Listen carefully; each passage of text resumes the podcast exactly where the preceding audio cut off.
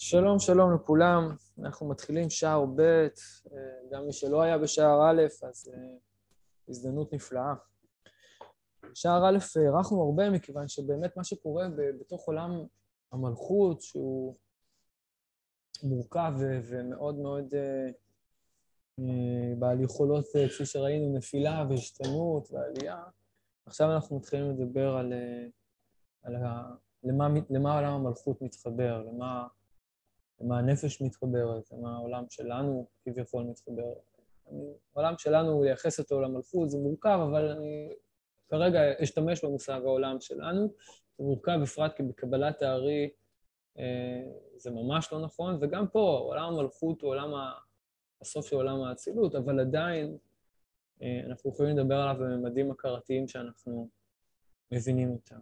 לכן שלחתי לכם גם בקבוצה אה, שני מקורות אני מקווה ששניים ולא טעיתי, שני מקורות מהרב קוק, אולי אפילו יותר, שהם ממש מדברים על הפתיחה של שער אה, ב'. אז שער ב' מתחיל בפסוק. צמא נפשי לאלוהים, אל חי, מתי אבוא ואראה פני אלוהים. אמ, המושג הזה, אל חי, הביטוי הזה, אל חי, מופיע בסך הכל שלוש, אולי ארבע, אני חושב, פעמים בכל התנ"ך, כולו.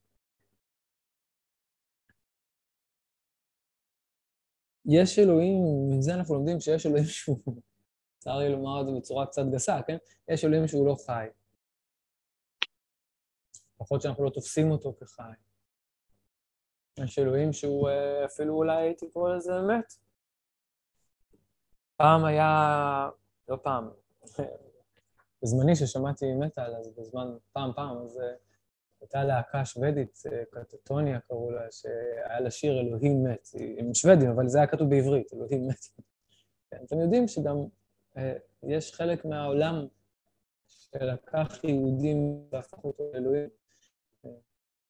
עכשיו נגיד את זה בשפה פילוסופית. יש תפיסה של אלוהים שהוא, שהוא משהו, תפיסה של מושג. זה לא חי. ולעומת זאת יש חי שהוא לא אלוהים. יש דברים שהם חיים שהם לא אלוהים. אל חי זה מושג שמחובר בעצם עם שני גורמים, שמתגלה בתוך המלכות, וזה מה שהוא מתחיל להסביר. ועוד לפני שאני אכנס להסבר, אני רוצה להתייחס גם למושג הצמאון. הרב קוק בספר אורות, בזירונים, הפסקה הפותחת נקראת צמאון לאל חי. אנחנו רואים שזו תפיסה חווייתית קיומית מאוד. אדם צמא לזה. אדם יכול להיות בגבולות של המלכות, בתוך עולמות של החוק, כפי שראינו, ואומרים לו, תתבגר, תשכח מהילדות שלך, אל תשאף לעולמות אה, רחבים יותר, וכן הלאה. והרב פוק מדבר על זה בפסקאות ששלחתי לכם, שבאמת, צמאים למשהו שמעבר לגבולות שלנו, אז הרבה פעמים נהיה משבר. כשאדם רוצה דבר מאוד מאוד גדול, זה משבר. פעם אחת ראיתי איזה שיר כזה מצחיק, שחיפשתי אותו מאז ולא הצלחתי למצוא אותו, אהבה, אהבה, אהבה, אהבל. שמי שכאילו לוחץ חזק על הגז הזה, הוא רוצה, רוצה, רוצה, אז כן, אז רוצה אהבל. זאת אומרת, ואז יש לנו שתי פתרונות. פתרון אחד להגיד, היה, זה היה שקר, שכח מזה. תישאר בתוך המרחבים המצומצמים, תישאר בתוך העולם, שרק יכול להתמלא מדי פעם, ולפעמים לא, ותשאף מקסימום להתמלא, ותכאב את החיסרון, אם בכלל, תטייח אותו בדרך כלל, מה שאנשים עושים. כמו שראינו בכינוי בור, נכון, שאפשר להתמלא מבורות אחרים, אפשר למלא את הבור מבורות נשברים, ובמדרגות יותר טובות, עדיין בתוך עולם המלכות, אז אפשר שהבור יתמלא ממים מתוכו, וזה ממש חידוש גדול, אבל הוא עדיין בור. דהיינו, הוא ארבע על ארבע, אמות, או כל מידה אחרת, כן? כלומר, אתה תמיד, תמיד תגיע להכיר. אתה יכול לשחק אותה כמו מופע של טרומן אולי, או כל מיני משחקים אה, מהסוג הזה. אבל תמיד אתה תגיע לקיר.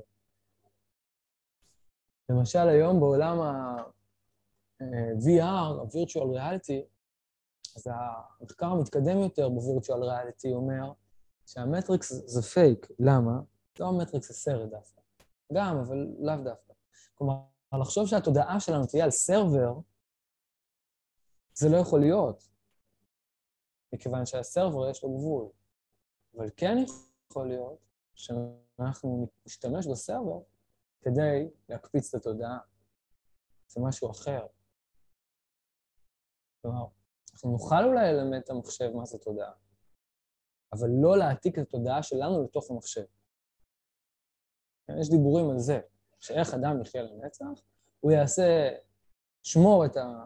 שמור את כל הזהות, אישיות, לא, לא משנה עכשיו איך נגדיר את זה, כן? שמור את עצמך, מי שראה The Ghost in the Shell, כן? גם כן, האנימה, צ'יק יעשה כזה סייב, הכל יעבור לשם, ואז הוא יוכל להעתיק את זה אולי לגוף אחר או משהו כזה.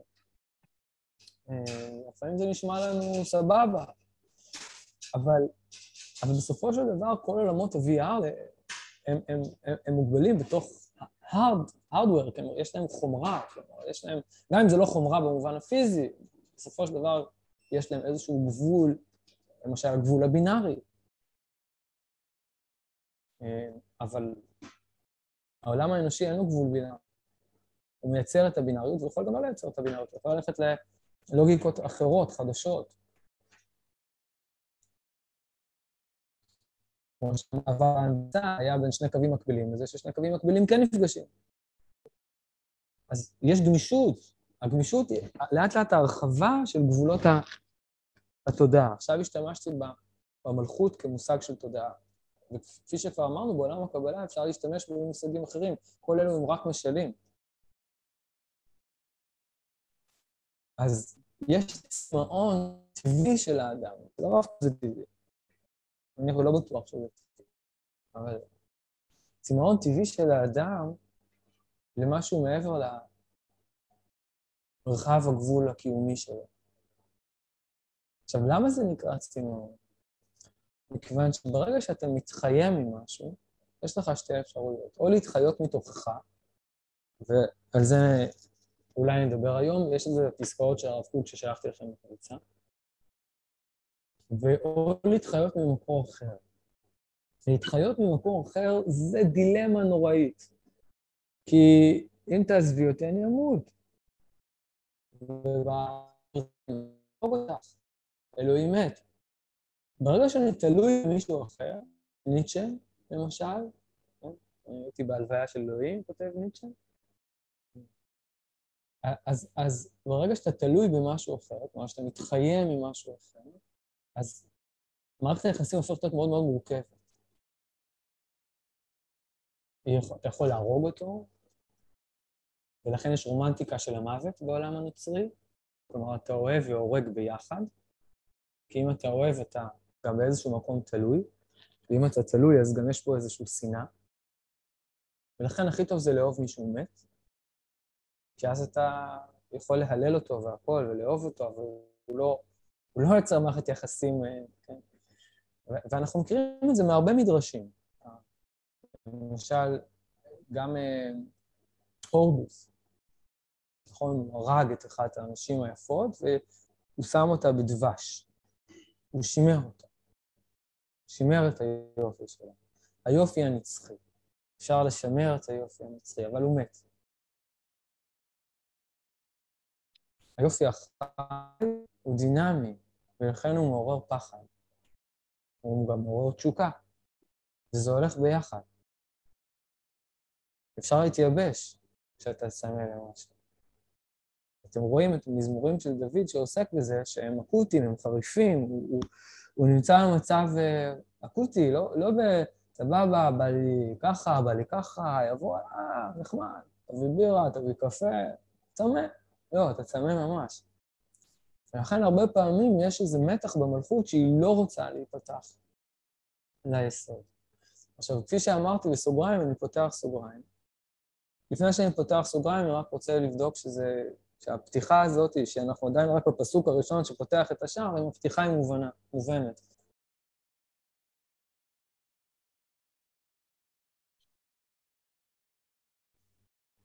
נכון? אני אולי אתן עוד קצת משלים. הדימוי של המלכות הוא דימוי של שער. אם אין שער, אז אתה לא רוצה לדעת מה יש מאחורי השער. אני בתוך הבית נמצא, בתוך החדר האינטימי שלי, שלי החדר. הכל טוב. אבל אם יש שער, אז יש מערכת יחסים עם השער. דיברנו הרבה פעמים על המשל של קפקא, נכון? השומר בשער החוק. כשאתה רוצה לדעת את טעם החוק, זה עוד דוגמה למעבר מן המלכות אל, ה, אל העולמות ש, שמעליה. אתה רוצה לדעת את הטעם של החוק. למה? למה היא שאלה מייסרת, היא שאלה מכאיבה. אבל רוצים לעבור את, את, את, את... מעבר לחוק זה גם סוג של גבול, כן? זה סוג של עשה כך ואל תעשה אחרת. ויכול להיות שיגידו לך, כי זה הדבר הכי טוב למדינה. סבבה, אבל למה? שוב, פתח סוגריים, אני מצטער, קשה לי שלא לפתוח סוגריים. אם זה מפריע, תעצרו אותי, תשימו לי גבולות.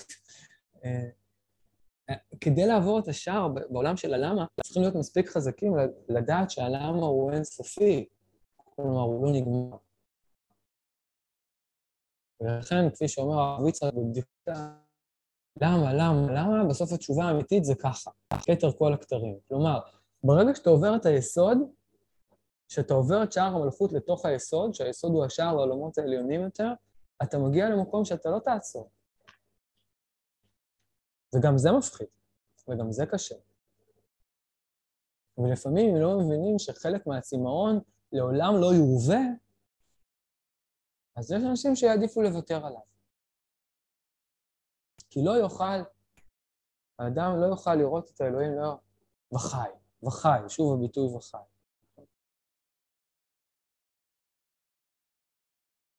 אז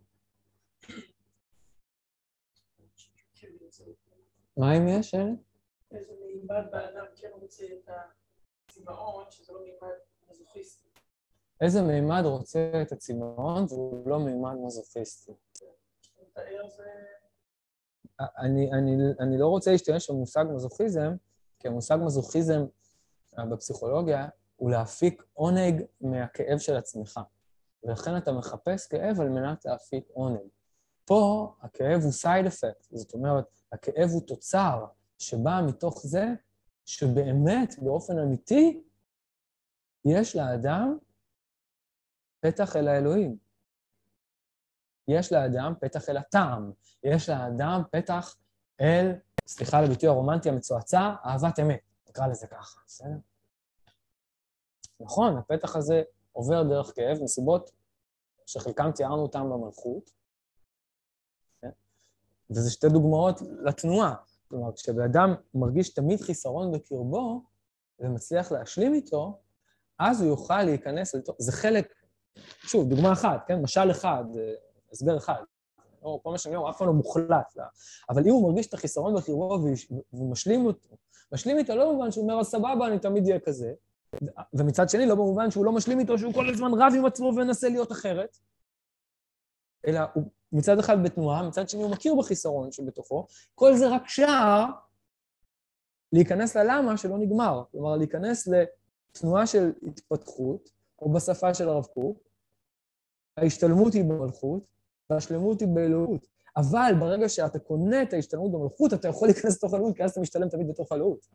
אתה לא נתקע בשלם המת, בשלם המוגדר. ולכן השלם האלוהי הפילוסופי הוא אלוהים מת.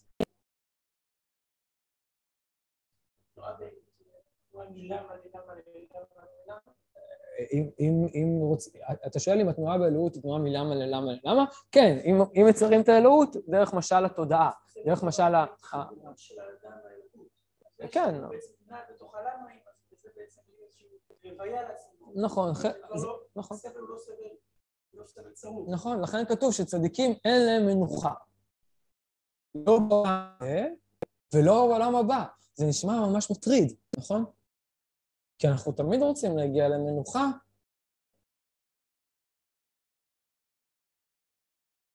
וזה, אבל... אה? אני, אני מאוד משתדל ללמד באופן שזה יהיה קיומי, ולא רק אה, אה, רעיוני וקוד, או, או קודיפקטיבי. אז, אבל חלק מהבעיות ב, בלימוד הקיומי, שצריך להבין שהכל זה משלים על גבי משלים של, של התפיסה של המקובלים. המקובלים עצמם הם ראו את, ה, את שורות הקוד, אם, נשתמש בשפת המחשב, כן? הם, הם לא... כל הדברים האלה הם תוצרים על גבי תוצרים של מה שהם ראו, בחוויה ישירה. לפעמים הם עצמם לא הבינו את זה עד הסוף, לכן הם מדברים בשפת הרמזים. לא כי הם יודעים ומנסים להסתיר, כי הם חווים חוויה, כפי שאפשר לראות במורה נבוכים, בהקדמה של המורה נבוכים, שגם החכם שלומד את הנסתר, הוא לא מבין עד הסוף את מה שהוא, שהוא לומד. זה כמו ברקים שמבריקים. וגם זה יש לפי דעתי בפסקה של הרב קוק ששלחתי אליכם. אז הצמאון הזה הוא חלק מהפגישה עם החוויה הקיומית, ויש לנו התמודדות מאוד גדולה האם להכיר בו, האם לחיות אותו, האם להשתמש בו כדי לפגוש את מושג הפנים. וזה עוד מושג שיש בפסוק הזה. אנחנו עדיין בפסוק של הפתיחה. צמא נפשי לאלוהים, אל חי, מתי יבוא ויראה פני אלוהים. ופה אני מסביר קצת את מושג הפנים. קצת. הסברנו את זה פעם, אבל אני אחזור שוב, זה בסדר לחזור. ואם מישהו עושה חזרות על כל ההקלטות והוא כבר יודע את הכל היטב, אז אה, שיסלח לנו. ואין לבית מדרש ולא חידוש, בטח יהיה פה גם כן את מושג האחור למשל, משל אחד להסביר את מושג האחור, זה מושג תפקודי, פונקציונלי. אולי אפילו בצורה יותר רדיקלית, מכניסטי. למשל, להסתכל על העולם כמערכת, ולהסתכל על אלוהים כמפעיל את המערכת, התבוננות שהשתמשו בה גם הפילוסופים היוונים, ולצערי גם חלק מהעולם החרדי, זה התבוננות מכניסטית. בשפת הקבלה זה נקרא אחור. זה לא פנים. זו דוגמה אחת למושג האחור.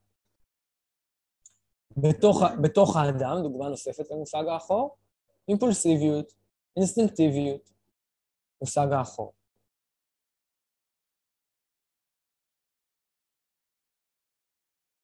ואני יכול לתת עוד הרבה דוגמאות למושג האחור. עכשיו, יש פנים לפנים לפנים, הוא אומר את זה. הוא אומר את זה במקומות אחרים. אנחנו לא עוסקים פה בשיעור של מושג הפנים כשלעצמו, צריך ללמוד רק את מושג הפנים כדי להבין את זה לעומק, אבל יש פנים ואחרי זה עוד פנים, זה לא שיש פנים אחד. בסדר? יש פנים, אז לפנים הפנים יש עוד פנים, אז עוד פנים ועוד פנים ועוד פנים, כמו שכותב רבי, רבי יהודה הלוי בפיוט ביום הכיפורים, יש פנים לפנים הנראים ופנים לפנים האחרים, ויש פנים לפנים לפנים. ובעברית זה נורא יפה, בלשון הקודש, שהפנים הן מגלות את הפנים. וכפי שאמר משה אופניק ברחוב סומסום, מי שמביט בי מאחור לא יודע מי אני. כלומר, כדי להתחבר לאדם דרך מושג הדעת, והאדם ידע את חווה אשתו, אתה חייב את מושג הפנים.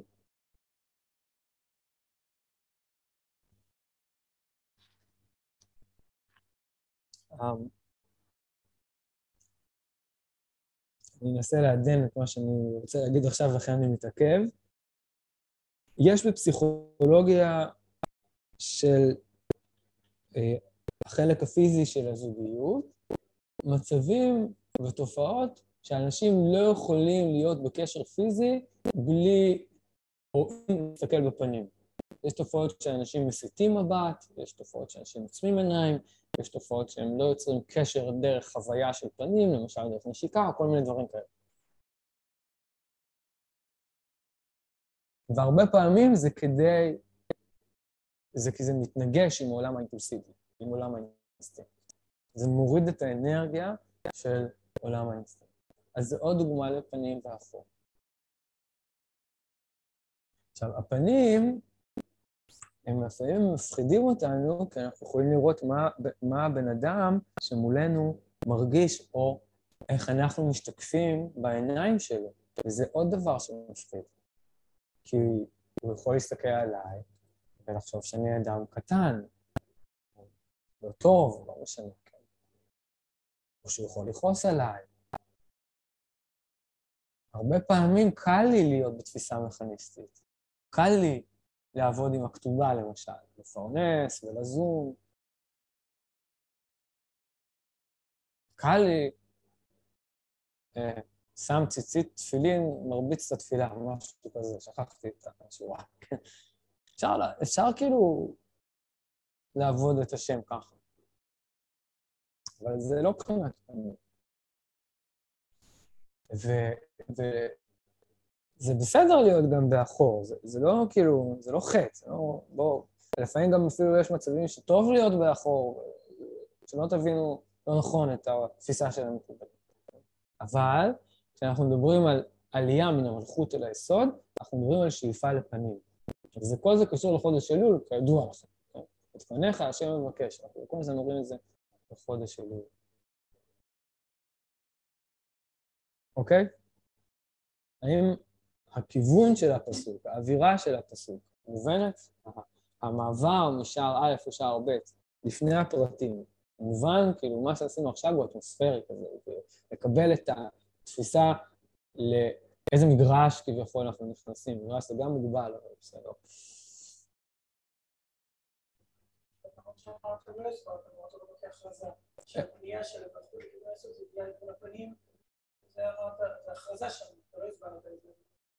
אה, אוקיי, אז אני אסביר מה זה פנייה לכיוון הפנים. אני אסביר מה זה פנייה לכיוון הפנים. כשאחד הביטויים של המלכות שדיברנו עליהם בשער א' הוא הברכה. אתה יכול להתמלא. בסדר? כשאתה מתמלא, אתה לא זקוק לפנים כל כך. כשאתה מתמלא, אתה עוסק שני דברים מעניינים אותך. אחד, אני אשתמש במילים מטאפוריות? אחד, שהצינור שממלא אותך יהיה תקין. לא יהיה בו שברים וכן הלאה. הוא לא יהיה קצר, הוא לא יהיה צר, יש הרבה אלמנטים, קלקולי הצינורות. בסדר? בשלובים יעבוד, לא, לא יודע, שכל מה ש... כן, במטאפורה, במשל שלנו, שזה יעבוד. דבר שני שחשוב לך ומעניין אותך, זה שהברכה תהיה שלמה, שלא יהיו בה סדקים וכן הלאה. בסדר? אבל לא חשוב, אין פרסונליות במי שממלא אותך. זה לא כל כך חשוב. מה שקורה פה, ואני אוסיף עוד נדבך על, על מושג הפנים, שאתה יוצר קשר פנים לפנים, אתה גם אה, חווה חוויה שהרבה פעמים, מה שאנשים אומרים בקליניקה, אה, אה, אני מאבד את הזהות שלי. אם אני אוותר על הדבר הזה בזוגיות, למשל, כדוגמה, כן? אז אני כבר לא אהיה אני. זה כבר לא אני. עכשיו אני אגיד משהו שאני לא... אסור להגיד טיפולית, כן? אתה צודק, זה העניין של הזוגיות. כן, חלק מזה שלא תהיה אתה. כפי שהסברנו, חלק, המלכות נקראת אני, ומה שמעבר למלכות, כל החטיבה שבין היסוד לראש, לגימל ראשון, נקרא אתה. ואחד החידושים הגדולים בספר שער ההוראה, שאין אני בלי אתה. אבל בשלב הראשון, אתה לא מרגיש שהאני שלי נהיה שלם על ידי האתה. אתה מרגיש שאתה מאבד משהו מההגדרה הראשונית שיש באני שלך כדי להיות מחובר להגדרה של האתה. נכון? אז אתה אומר, לא רוצה את זה. ואז יש כל מיני פורמטים לנסות לשמור את זה, לשמור את האני בהגדרה הראשונית. עכשיו, מה שקורה בראש השנה, דרך אגב, אם אנחנו מדברים על ראש השנה, ולכן שער ב' הוא הרבה עוסק במדרגה של דוד המלך, כפי שאנחנו רואים מהפסוק, אמ, הוא, הוא לעשות את התנועה הזאת, לגלות ש... אני אגיד את זה בשפה קצת מוסרניקית, כן? שיש עוד שכבה מהאני שלך שאתה יכול לקלף.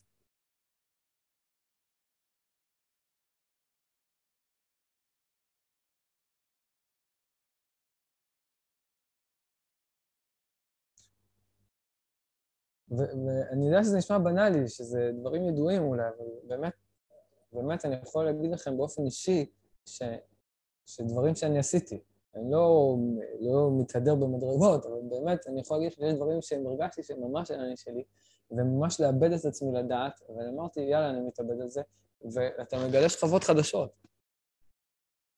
וזה דברים מאוד מאוד עמוקים שאתה מגלה בעצמך. אז, אז זה עוד דוגמה לבקשת הפנים. כשאתה מבקש את הפנים של מישהו אחר, אז הרבה פעמים אתה עובר תהליך של אה, קילוף, התפתחות, איך שתרצו לקרוא לזה, של האני העצמי, אבל באיזשהו מקום, בשלבים הראשונים לפחות זה עיבוד של האני העצמי. כי אם אתה כל כך צמא, זה כפי שנחזור למה שפתחנו, אם אתה כל כך צמא, זה מפחיד. פתאום אתה נזקק למשהו. בסדר?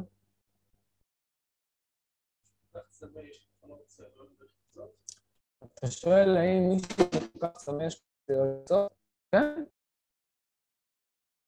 כפי שראינו במושג הבורות, אפשר להרבות את עצמך במקומות אחרים. וגם בספר משלי, האישה, היא, ממשילים אותה כמים, גם כן. מי שמחפש נשים אחרות, אז הוא כאילו הולך לשתות ממקומות אחרים. שתי מים מבורך ונוזלים מבאריך. זה משל פשוט, לא משל דרשני. מי שקורא את משלי רואה שזה ממש הכוונה לדבקות באשת כתוב ואשת נעוריך, אני לא זוכר את זה. לא למדתי תלמוד תורה, מה אני עושה? אה, גם בתלמוד תורה, משלי לא למדו. רואים שזה קשר לזה. אז גם שמה. עכשיו, נשים אחרות זה לאו דווקא במובן הפיזי. נכון? חלק מהלכות אישות, זה שבזמן האישות לא יחשוב על אישה אחרת אפילו. ואפילו לא יחשוב שהוא רוצה לגרש את האישה הזאת, גם אם אין לו תכנונים על מישהי אחרת. זה, זה חלק מההלכה. זה חלק ממושג הפנים. סליחה, זה נקרא בגידה. לא, זה לא נקרא בגידה במובן הקלאסי של המילה, כי בגידה במובן הקלאסי ההלכתי, הרגיל של המילה... חושב על מישהי אחרת? רק, אני לא יכול לענות לשאלה תוך כדי, אז בואי תשאלי את השאלה, ואז אני אוכל לענות, ואז... מה השאלה? כשאדם, כשהוא נמצא עם אשתו, והוא חושב על מישהי אחרת, זה נקרא בגידה. זה נקרא בגידה ברובד הרוחני. בשפה ההלכתית זה נקרא אחד מבני נכון, שבע מידות. נכון, כי היא לא יודעת, הוא יודע. כן, אוקיי. אנחנו נמשיך. אמ, אוקיי, אז אנחנו יכולים להיכנס פנימה לתוך הטקסט? בסדר? השם השני משמות הקודש על דרך המעלות הוא שם הנקרא אל חי. והטעם שהוא נקרא אל חי לפי שהוא סוף תשע המעלות הנקראות תשע אספקלריות, והוא המושך מכל הספירות, מידת החסד והחיים למידת הדמות, כמו שהודענוך. ולפי שהוא מושך ממידת החסד נקרא אל, ולפי שהוא מושך ממידת חיים נקרא חי. וכשהתחברו ביחד החסד והחיים נקרא אל חי. וכשהוא ממשיך, הכוח הזה במידת הדמות נקראת גם היא ארץ החיים. כלומר, הארץ שבה מתקבצים החיים העליונים, ומכוח שם זה מושך שם אדנות החיים בכל הנבראים אשר בעולם למיניהם וכולי וכולי. אז דבר ראשון שהוא אומר, המושג אל חי, או ספירת היסוד, הוא בעצם מושג שמכיל שני מושגים שונים. הוא קומבינציה, הוא צירוף של שני מושגים שונים. הראשון זה חיים, שקשור לעולם הבינה, כלומר, זה מושג החיים קשור לעולם הראש, לגימל ראשונות, אבל גם את מושג החסד. שימו לב שזה ביחיד. מי שיש לו ספר יכול להפוך את הדף ולראות שבעמוד 44, שלא נגיע אליו היום, יש אלוהים, בעצם כן נגיע אליו, כי התחייבתי שיהיה משהו על ראש השנה, אז נקפוץ אליו. בעמוד 44 יש אלוהים חיים, שזה ברבים. אבל מה קורה אז יש פה את מושג החסד ויש פה את מושג החיים. אני שנייה לא מסביר את זה, ברשותכם, ונתייחס לחלק האחרון של הפסקה. כשהמלכות מקבלת את זה, את החסד ואת החיים ביחד, היא הופכת להיות בעצמה גורם מפרה. זאת אומרת, כל עוד שהיא משתוקקת, יונקת, איך תרצו לקרוא לזה, מהיסוד, אז היא מתמלאת, היא מופרע. היא לא הופכת בעצמה לגורם מפרה. היא לא הופכת בעצמה לארץ החיים, כלומר, מקור, מקור חיים בעצמה. ואני לכן נקרא קדימה קצת, שתראו. וזהו סוד תוצאי הארץ נפש חיה למינה. מי בורא במעשה בראשית את, ה, את, ה, את החיים? הארץ. היינו מצפים שאלוהים יברא את הכל, כזה, כן, מין סיפור כזה, שאלוהים עשה את זה, ואז אלוהים עשה את זה, ואז אלוהים עשה את זה. וזה לא מה שכתוב. כתוב שהארץ בוראת. כי הפסוק הזה כולל בדרך החוכמה העליונה, נפש כל מתנועע וכל רומס בהרמה, לכן כתוב פה נפש, הסברנו את זה בשערים קודמים, נפש והיא נפש, הנפשה, דיברנו על זה, מדרגת הנפש, מדרגת המלכות, זו בריאה במדרגת נפש. כלומר, המלכות בוראת במדרגת נפש, אבל היא בוראת מתוכה. וכולי וכולי, אני מדלג קצת כדי לקצר. ושימו לב, וגם הנפש הבהמית אשר באדם, לא כל, הנפ... לא כל החלקים של האדם, חלק מסוים מהזהות האנושית הוא תוצר של המלכות, הוא תוצר של הארץ, הוא תוצר של חיים שמרוכזים במקום.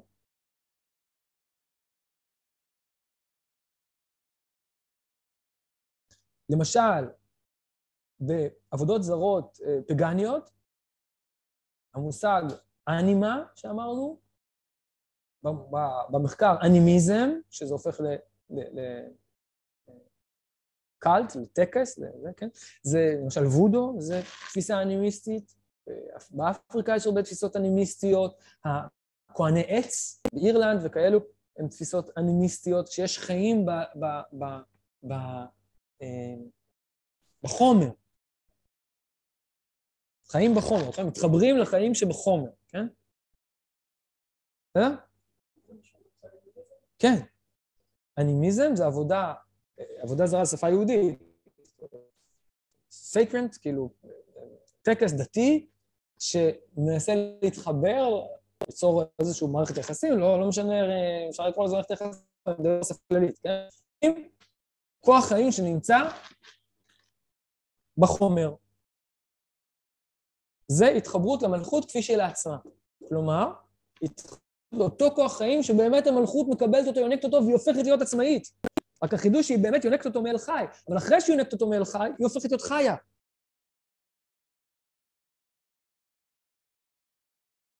בסוד זה שהאישה מקללת, כשהיא יולדת, היא מקללת את, היא אומרת, לא אזדקק יותר לבעלי. היא חיה כל כך שהיא מרגישה שהיא לא צריכה את הצד חיצוני שיפריע אותה. בסדר? ובסוד זה שאנחנו רואים שגם הארץ מוציאה כל מיני דברים, נכון? מוציאה עץ פרי, לא עושה פרי. יש לה כאילו חיות כזאת עצמאית שיכולה ליצור כל מיני דברים. עכשיו שימו לב, ובכלל זה, גם הנפש העליונה אשר באדם נקראת נשמה. אה, אמרנו שזה רק הנפש הבהמית. אני מדבר על זה, אני לא אכנס לזה עכשיו. לפיכך דרשו בפסוק תוצא הארץ נפש חיה למינה, נפשו של משיח.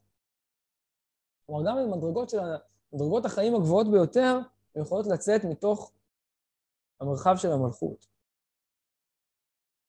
אה, אני מדלג, אני מדלג. מדלג לפסקה השלישית. וכל נפשות עליונים ותחתונים נמשכות להם משם אדנות הנקרא ארץ החיים, אבל בכוח אל חי אשר משפיע בשם אדנות כוח החיים ממקור החיים באמצעות עץ החיים. לפיכך תמצא כי כל בעלי חיים, בעלי חיים זה לא הכוונה animals, כל מישהו, אבל שימו לב לביטוי בלשון הקודש, בעל חיים, הוא הופך להיות בעל הבית על החיים, ופה הכוונה נקבה. ולפי זה, מי שצריך להגיד בעלי זה הזכר, אני צריך להגיד לאשתי בעלי, כי היא הופכת להיות בעל החיים שהיא מעניקה ממנו, או הפוך, לא משנה, אם היא מעניקה לי חיים, אז... אז כן. בעל חיים זה מי שהוא נהיה בעלים על החיים, בסדר? לכך תמצא כי כל בעל חיים אשר בעולם, כלומר, מישהו נותן לו חיים, ואז הוא הופך להיות הבעלים על החיים, מקבלים חיים מאל חי על ידי אדנות, לפיכך אנחנו שואלים בראש השנה, זוכרנו לחיים. ולמי אנחנו מתכוונים? ליסוד, לאל חי. זה הגרסור חי ומגן, לא משנה עכשיו. כלומר, הכוונה, לפי המקובלים, זוכרנו לחיים, זוכרנו זה גם זכר וגם זיכרון, ומדרגת החיים. ועל דרך זה יתבונן כי רוצה להשיג חיי עולם, ידבק במידת אל חי, וימשיך להדות בתפילתו במידת אל חי. ועל זה היה חושק מתהווה דוד עליו השלום, ויאמר צמא נפשי אלוהים לאל חי. נסביר קצת. בואו נקרא עוד טיפה ברשותכם, כדי שניגע בראש השנה לפני שנסיים את הזמן. תהפכו דף, והחלק, ה... או מי שיש לו את הטקסט ששלחתי, אז לקראת הסוף, ולפעמים נקראת מידה זו אלוהים חיים. אז מה קורה שפתאום המקום המשפיע חיים שנקרא אל חי, פתאום הופך להיות ר... ברבים, אלוהים חיים. מה קורה? כאומרו, הוא אלוהים חיים, שימו לב לביטוי, הוא מלך עולם. והסוד להיות אל חי מריק חיים בבריכת אדנות. אני מקווה שההקדמות שעשינו יסביר יותר את המילים, ממש מילה אחר מילה, הנקרא אלוהים, וכשממלא אותה חיים, פתאום קורה משהו מעניין. נקראת כל אחת משתיהן אלוהים חיים. פתאום הזכר נקבה, נקבה זכר, פתאום הממלא דומה או מלא, או מלא חיים, פתאום יש דמיון, מה שחז"ל קוראים תאומתי. פתאום אתה לא ברור מי למעלה ומי למטה. זה, זה הכל מושגים, בסדר? אל תתפסו אותי על למעלה, למטה דווקא, זה, זה הכל דימויים לצדדים שונים. ומשה רבנו עליו השלום, כשעלה למרום, המשיך מידת אל חי לאדנות, כאומרו, ואתה יגדל לה כוח אדוני. מה זה כוח אדוני? צריך להגדיל את הכוח של המלכות, היא חלשה, היא נופלת.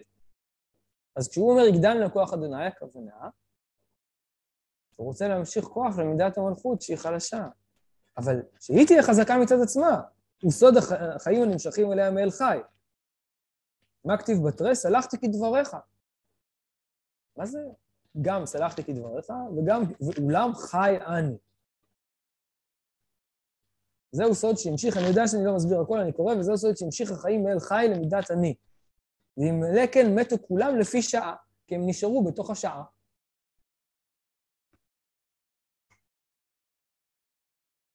נכון? אם נשארים בתוך עולם של השעה, בתוך עולם הזמן, אז אנחנו מתים. הסברנו את זה כבר בשער הקודם. דוגמה למוות קטן. אדם רוצה לעשות משהו. באים ואומרים לו, תשמע, מה שאתה רוצה לעשות, להקים פרויקט לילדים אה, אבודים שיש להם אוזניים ארוכות והעליבו אותם כל החיים והם שבורים ואתה רוצה להקים להם פנימייה ולא יודע מה. כן? כל זה זה פסיק קטן בזמן, זה פסיק קטן בנפש. אתה יודע כמה בעיות יש בעולם? אתה יודע כמה זמן זה יחזיק?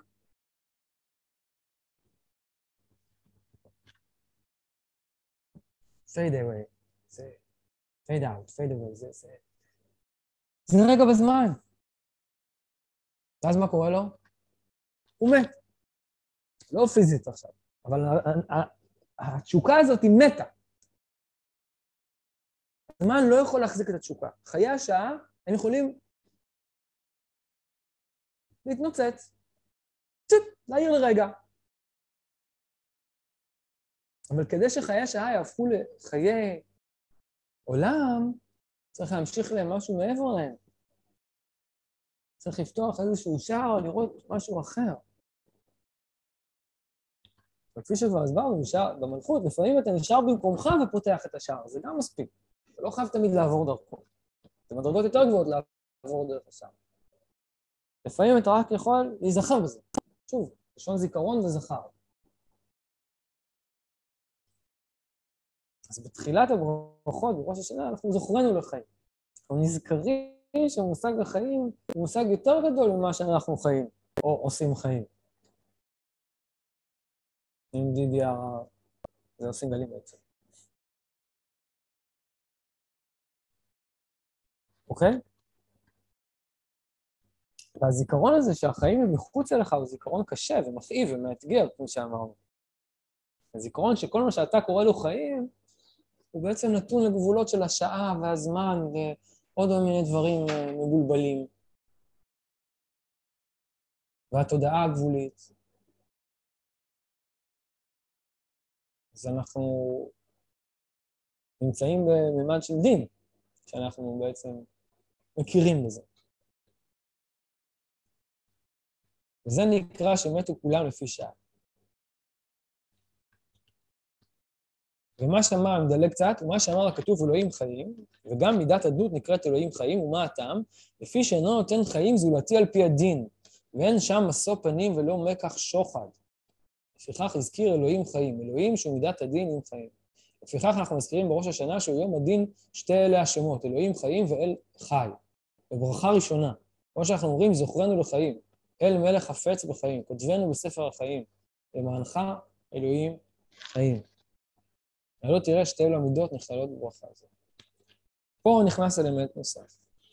לכאורה ראינו שכל הסיפור הזה של החיים מורכב משני אלמנטים, אלמנט אחד לא דיברנו עליו, זה אלמנט של הבינה, שהוא נקרא עצם מושג החיים.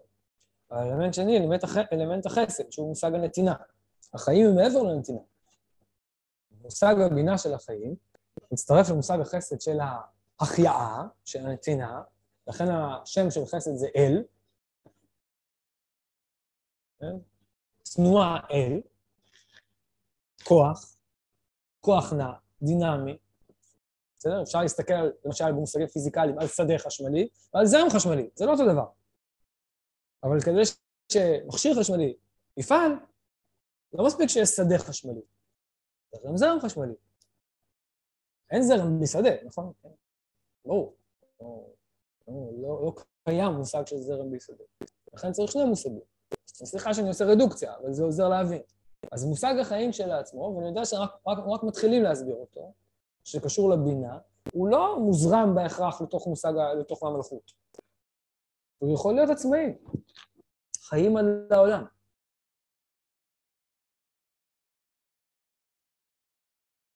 ימשיכו בלעדינו, סע מהר. איך כותבת אה, מישהי, שכחתי, משוררת, המשיכו לחיות פה בלעדיי. גם אחרי שהגיע, לאה גולדברג, נכון? גם אחרי שאמות, אז החיים היו, הפרחים יפרחו, אחרי שאמות, כן? יש חיים גדולים יותר מהמושג שאני תופס את המושג חיים. אפילו אם אני חושב רגע באמת על החיים האמיתיים, אז אני מת. בואו נחשוב רגע על כל החיים הפיזיים שיש בעולם, רק החיים הפיזיים שיש בעולם. מה, אז אתה, אתה בטל בזה, אתה כלום שבכלום. אתה באמת יכול להרגיש חי. שתית את כל המשקאות, שכבת עם כל הבנות, עפת בכל הטיסנים, לקחת את כל הסמים, לא יודע מה, כאילו, אני רק ברבד הפיזי, כן? אני אפילו לא נכנס לרבדים יותר גבוהים. מה עשית? עשית אפצ'י, סך הכל ה-90 שנה שלך, שתית קצת, אכלת קצת, אפס משהו. בסדר. אתה יכול להגיד שחיית? מיצית את החיים? לא.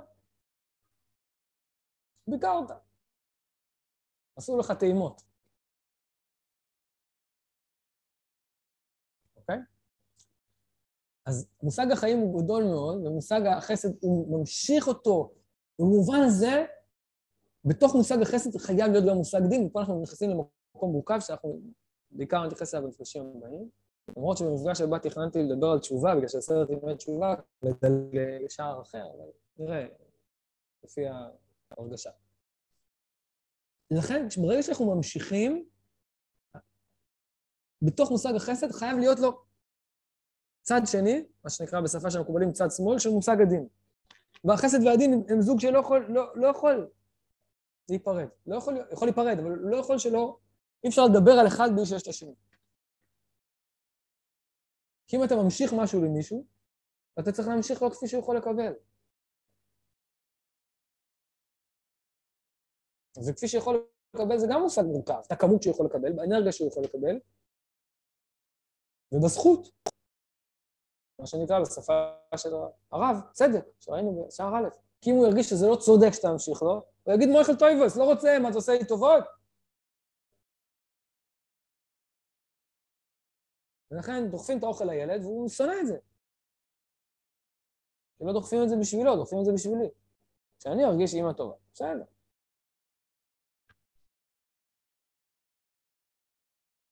אז מושג החסד והמשכת החיים, הוא חייב להכיל את המושג שהוא, ש, של הדין.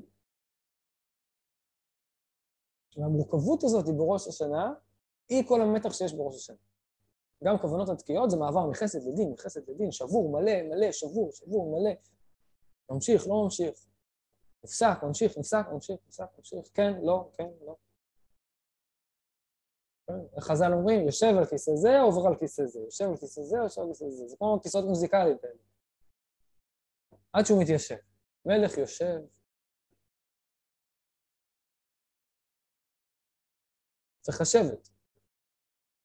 להתיישב בדבר. מה שבשער ב' קוראים לו מנוחה, שבת מנוחה, שם יש התיישבות. אבל כשזה מתיישב, זה צריך להתיישב על כאן, שהוא... שהוא... אבל לפי זה יושב, ככה, לא יושב טוב. נדנד, יושב חצי פה, חצי על כיסא אחר, משחק כיסאות מוזיקליים, כל זה מטאפורות, כן? לעניין הזה. אבל גם כשאנחנו מבקשים חיים, אנחנו, ח... אנחנו מבקשים אותם גם דרך דין, גם דרך הגבורות. עוד אלמנט כדי להבין את מושג הדין והגבורה, בצורה של זכר ונקבה. עצם האנרגיה להשפיע חייבת לעבור בגבורה. כי אם האנרגיה להשפיע אינה מצומצמת לבת הזוג שלי, אז זה זרה לבטלה. אני אוהב את כולם. זה תפיסות אתם מכירים את זה, כולם, אני אוהב את כולם, אוהב כל העולם, כולם זה, כולם שווים, כולם זה, זה תפיסות לא טובות, לא נכונות. ומי שכתב על זה, וזה דרך אגב הכוונה אל חי ומגן. לכן בנוסח שלו יש אל חי ומגן. אנחנו לא אומרים את זה בנוסח התפילה.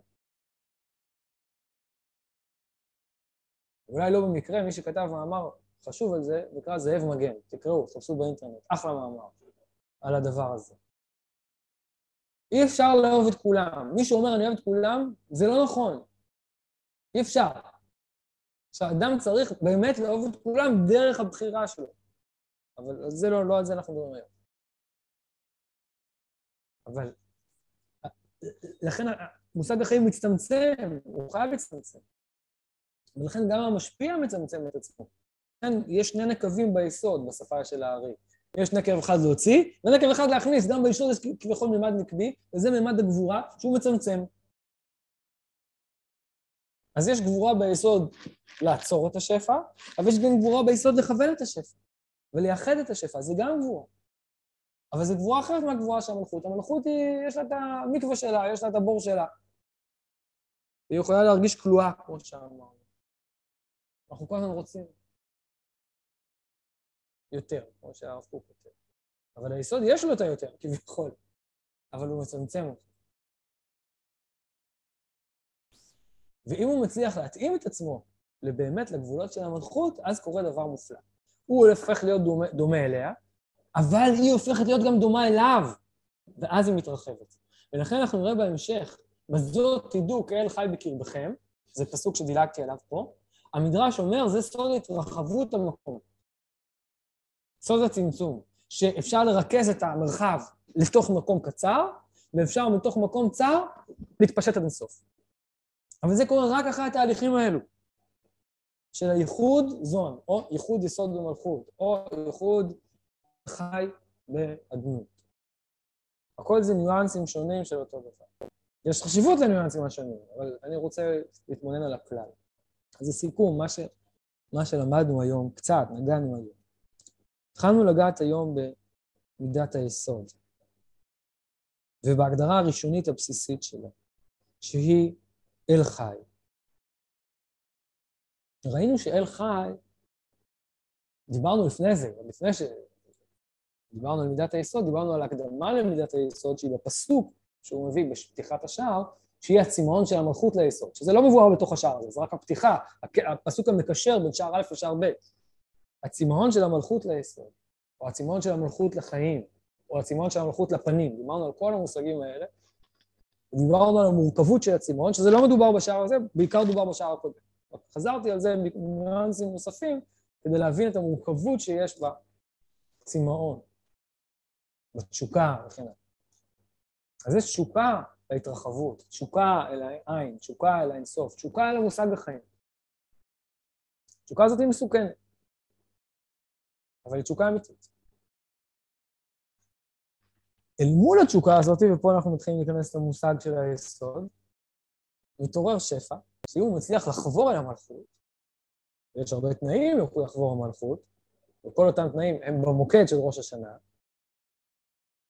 אם הוא מצליח לחבור המלכות, אז קורה משהו מופלא מאוד. בשפה של הארי הוא נקרא זיווג, או פחות נקרא זיווג. הוא נקרא גידוי הפנים, נקרא המשכת השפע, כל אותם מושגים שאמרנו. קורה דבר מופלא, היסוד מתאים את עצמו למלכות, אבל המלכות הופכת להיות חיה מצד עצמה. כלומר, היא לא כמו בריכה שראינו בשער א', שהיא רק מלאה, היא הופכת להיות בעצמה ארץ החיים. בביולוגיה אפשר להגיד שאתם יודעים שהיום אישה יכולה להפרות את עצמה. גבר, אפשר לקחת תא מאישה, תאורטית, ולהפרות את עצמה מזה. בשפה הלא ביולוגית, כשהאישה היא בהיריון, יש בה דאבל חיים. אבל היא קנתה אותם, ולכן האב צריך להכיר את בנו, אבל האימא לא צריכה להכיר את בנו. הוא חלק ממנה. בר ירך עמו. החיים הם חלק ממנה. היא לא משפעת חיים, היא מתמלאת חיים, אבל זה לא שהיא רק מקבלת, היא כבר מותק כביכול הקשר. אז המלכות הופכת להיות דומה ליסוד, ואז היא הופכת להיות ארץ החיים, או אלוהים חיים, ואז היסוד והמלכות הופכים להיות כל כך דומים עד שהם הופכים שני צדדים של אותו דבר. זה דבקות. ואז קורה משהו מופלא, המרחב המצומצם הופך להיות מרחב מקודש. כלומר, מרחב שיש בו משהו מעבר למרחב. או אם תרצו, אפילו נראה בהמשך שהוא מגלה בתוכו את מימד האינסוף. הוא מגלה בתוכו שהוא פורה והוא יכול להעניק חיים. הוא מגלה בתוכו שאין לו גבול. הוא מגלה בתוכו את מושג האינסוף, וכל הדברים האלה כתובים בתוך דברי הרב קוק ששלחתי לך. אפשר לחזור על זה פעם הבאה, אם תרצו, נקרא דברי הרב קוק, שתראו את זה בפנים, שתראו ממש איך הרב קוק קורא את המרחב הזה שאנחנו ראינו פה היום. אז שאלות על הסיכום, אם הסיכום שעשיתי בתמצות, הובן. יופי, מעולה. אפשר תמיד לשלוח שאלות בקבוצת הוואטסאפ או כל דבר אחר, אשמח תמיד לענות. אה, להתראות, ניפגש בשבוע הבא. תודה רבה.